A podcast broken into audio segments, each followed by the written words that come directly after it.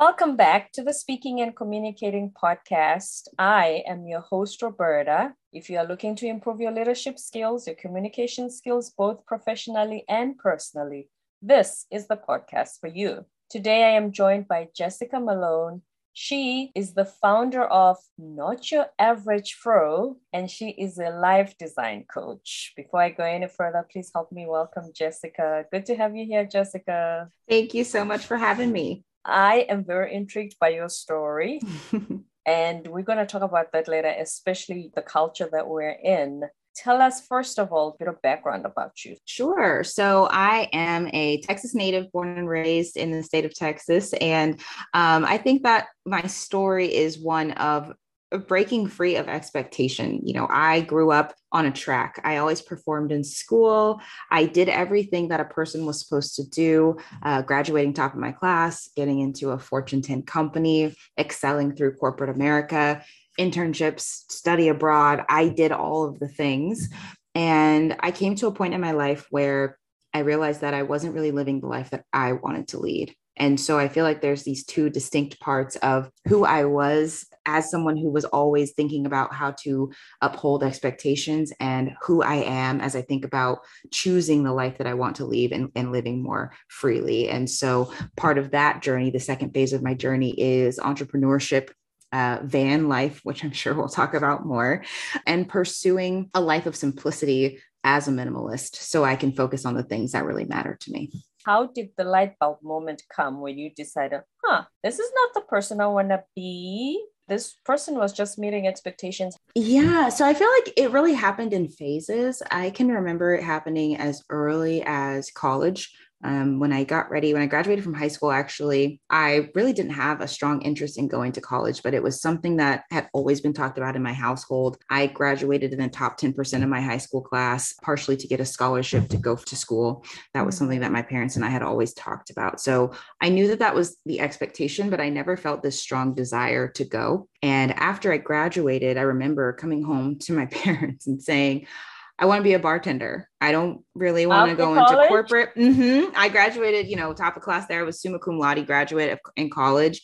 And I was like, I want to be a bartender. Like, I want to take off time. If I was your parent. Oh, they were. My parents were like, absolutely not. we didn't put you through all of this to go and tend a bar.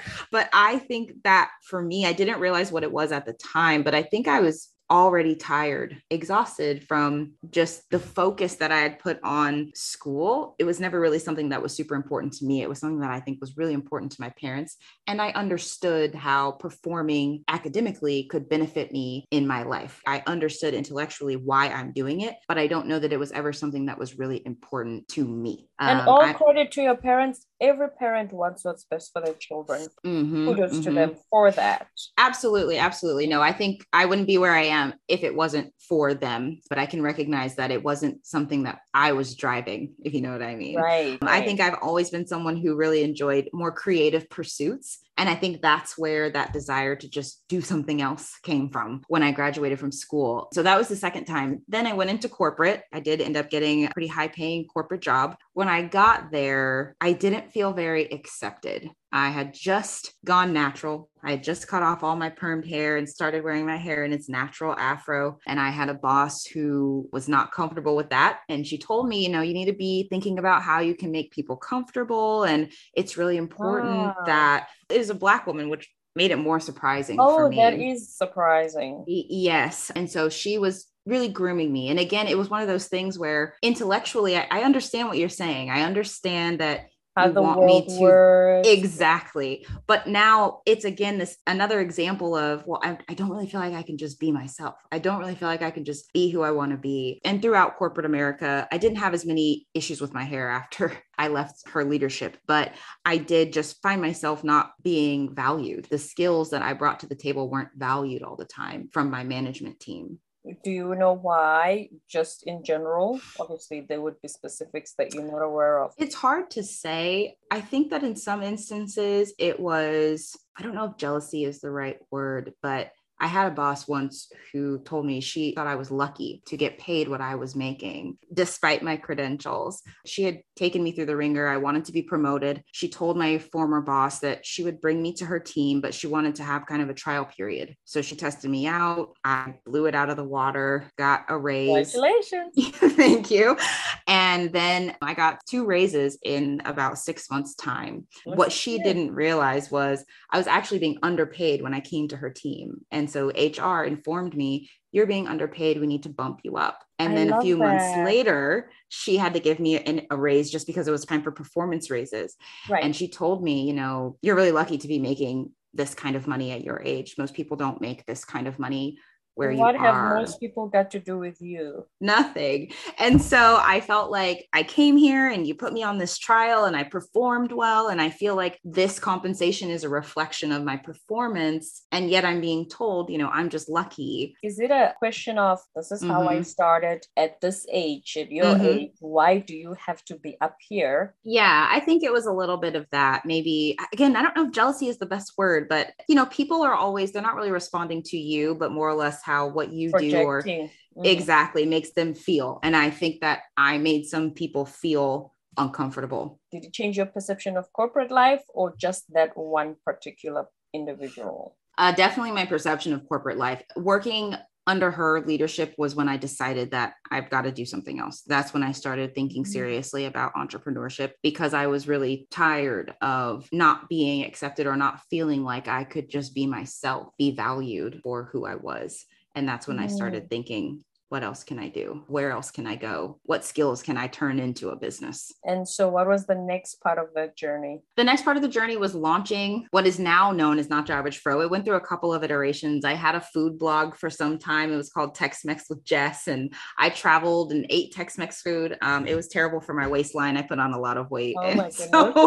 I was like, okay, well, I'm going to have to do something else. And I realized that that blog was really about escapism. I was not happy. And so eating created this distraction, and calling myself a food Mhm. blogger was a distraction. After the weight gain, I found myself just being even more unhappy with my life. And that's when I started thinking, okay, how do I create a life that I really love? And that's when I stumbled upon minimalism. And I just started sharing my minimalism journey. I did a 30 day challenge, started sharing it on Instagram. And that was the basis for Nacho Average Fro, which has now become this lifestyle design company. Here's what I'm curious about when it comes to minimalism. I've been in this country for about two years, and when I visit some of my friends' apartments, people just have a lot of stuff. Yeah. Some of them have clothes they haven't worn, they still have price tags, but they're still buying more clothes. How do you decide to be a minimalist in a culture where people just have a lot of excessive, abundant stuff? I think it was because I had achieved so much so fast for my age. I looked around and realized all of the things people are striving for generally in our society have not brought me happiness. I had a lot of money. Hmm. I was making nearly six figures before I was 26. So I had money. I was single, no children responsibilities, anything of the sort.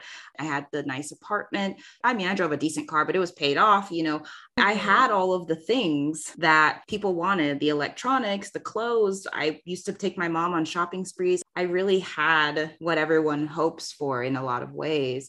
And I just wasn't happy. And I think that's what made minimalism feel so welcoming to me that it was like, there's really nothing for you in this world of materialism. We have to seek out something else. We have to get back to our core values and what is important to us and build a life that is a reflection of that. When you started the 30 day challenge, how Mhm. did it make you feel different when you had less stuff in the house? Oh my gosh, I was so emotional. I cried a lot actually when I Mm. first started. Yeah, it was really hard because, like I said, there were so many things in my life that I did because that was what I thought I was supposed to do. You know, I'm an only child also. So it's just me and my parents. Whatever they said, I did it. I was a very obedient child. And so it became this tug of war. I recognize that there are so many great things that happened in my life that are the result of my parents' expectations, but there was also this part of me that wanted something different. And so I felt guilty and in some ways ashamed because I knew there are people who would kill to live the kind of life that I'm living. Yeah. You know what I mean?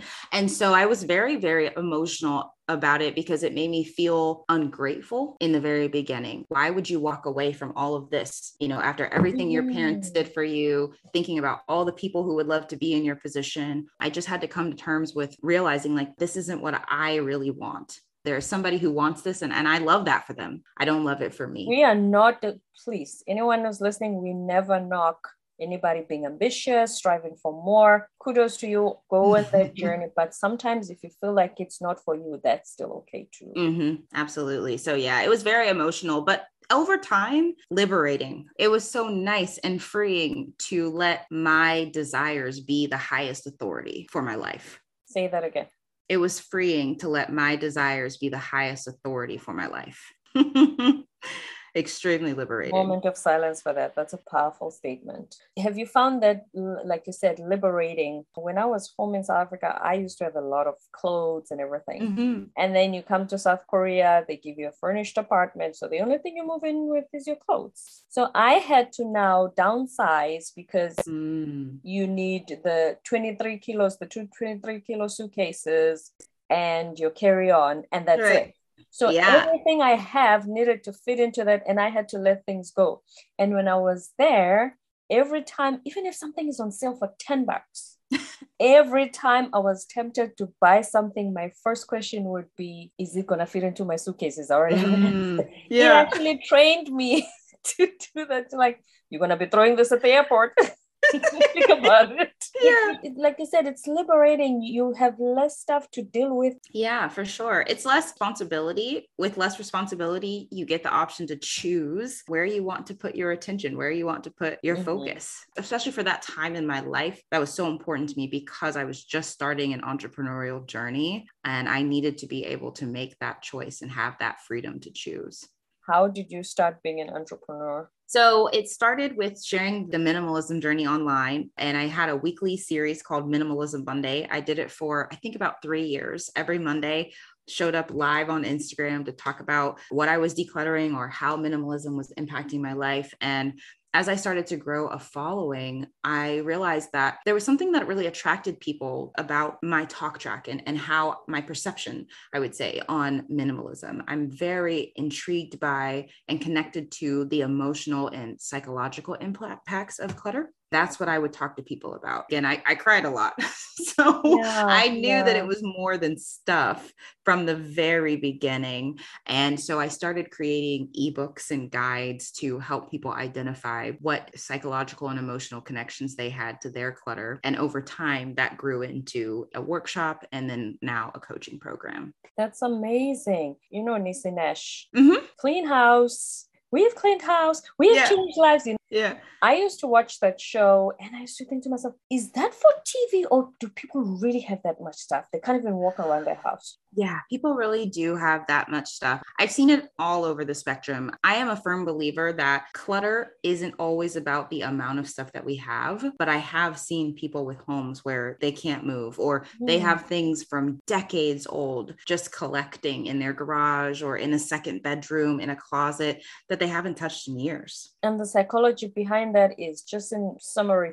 Yeah, it varies by person, but generally we are purchasing things to overcome our own discouraging or limiting beliefs. We are hmm. hoping mm. that the stuff will fill the void of the thoughts that are occurring in our mind. Wow. Yeah. My thing was always that I wasn't enough. You know, my life had always led me to believe that. Although it's not true, just the stories I've shared with you so far that was what I felt my life was reflecting back to me. So I accumulated things to feel worthy and valuable. Which and it's not everybody's looking for. Exactly. And it's not just in our homes. Clutter shows up in our money, in our time, in our relationships, in our work. So at my job, I was constantly outperforming everyone because I thought that my achievements would equate to value and worth in worth. my friendships. Mm-hmm. I did the same thing. I was always trying to be everything to everyone Oh, about that a little more. With my parents, they wanted their daughter to be a certain way, in a sense, in my mind. They never really said this to me, but in my mind, there was a certain kind of person they wanted to be able to brag about. The girl who had the growing 401k. Hey, oh my African parents too. extended family and the yes. neighbors that, hey, my Yes. daughter achieved this. yes It's normal. yes and so yeah you know i felt like there was a person i needed to be in corporate because i thought that that's what my parents wanted so they could talk about their a daughter and her achievements Mm. and with my friends always being there for them when they had problems being a listening ear even if i didn't feel like i was being heard or if there was space for me in the relationship i was always Oh, there Hold on. Hmm The relationships felt one sided? in a lot of ways. I didn't always feel like it was reciprocal. I would be there no matter what even though i felt i don't really get to express myself. Back to the sense of worth. absolutely. If my friends said oh i, I want to go on a diet i might start looking up stuff. Oh you should try this you should try that or i went vegan for some time. If a friend said i'm thinking about being vegan i would create a whole Pinterest board of recipes for them. You know, I was always just trying to support them in any way possible in hopes that that made me valuable um, in that you've- relationship. uh, on the self discovery journey, have those friendships been affected? Yes. Some friendships, they don't exist anymore. Some friendships are still there, but they have evolved. I think the more that I step into my own, the more that I also have boundaries, speak up for myself. I'm more open with my friends and the things that I'm willing to do and the things that I want to participate in, as opposed to just going with the flow because I wanted just to be there for them. Just wanted to have somebody around called a friend. Right. right. My relationship with my mom has changed a lot. We used to shop a lot together and we don't do that anymore. The and I think in you said no. not anymore. And I think it was hard for her in the beginning. Beginning, but what I did was I introduced her to this idea of gifting experiences. And so now we go and do things rather than just buy things. So we might go on a Mhm. trip together, we might go to a concert together, uh, we might go to the spa. Even though we're still spending money, we're doing things that create stronger bonds and memories than the Mhm. shopping trips. I'm going to leave the shopping trip with clothes, but did we really talk about anything? You know, were we really able to communicate and get to know each other? Not really. But traveling together and, and having these shared experiences creates stronger bonds and better memories. And so, in that way, I've seen my relationships grow. It's like, hey, there's another way to do this. And I just keep introducing the people in my life to that. And it's had great results. I mean, my mom started a business after I became a minimalist through work together. She was my first client. And so she now has a business and she's decluttered her money. And so it has had a huge impact on her and our relationship as a whole. So now mom has bragging rights. What are you complaining about? Absolutely. Absolutely. That's awesome. I love that. I just love how things when things turn out, living your true self, your best self, and everybody around you supports who you choose to become. Absolutely. Do you have one story you can share with us about one of your clients? You don't have to give details, but just Sure. how your business transforms their lives. Absolutely. One of the stories I love, and you can check it out in more detail on my website. So I can kind of give you the short version here. One of my clients came to me when she was in the middle of attempting to launch a business. She was working full time, wanted to start a, a business on the side, and she had already gone through a lot of the steps to get things going, but she found herself just kind of in this start and stop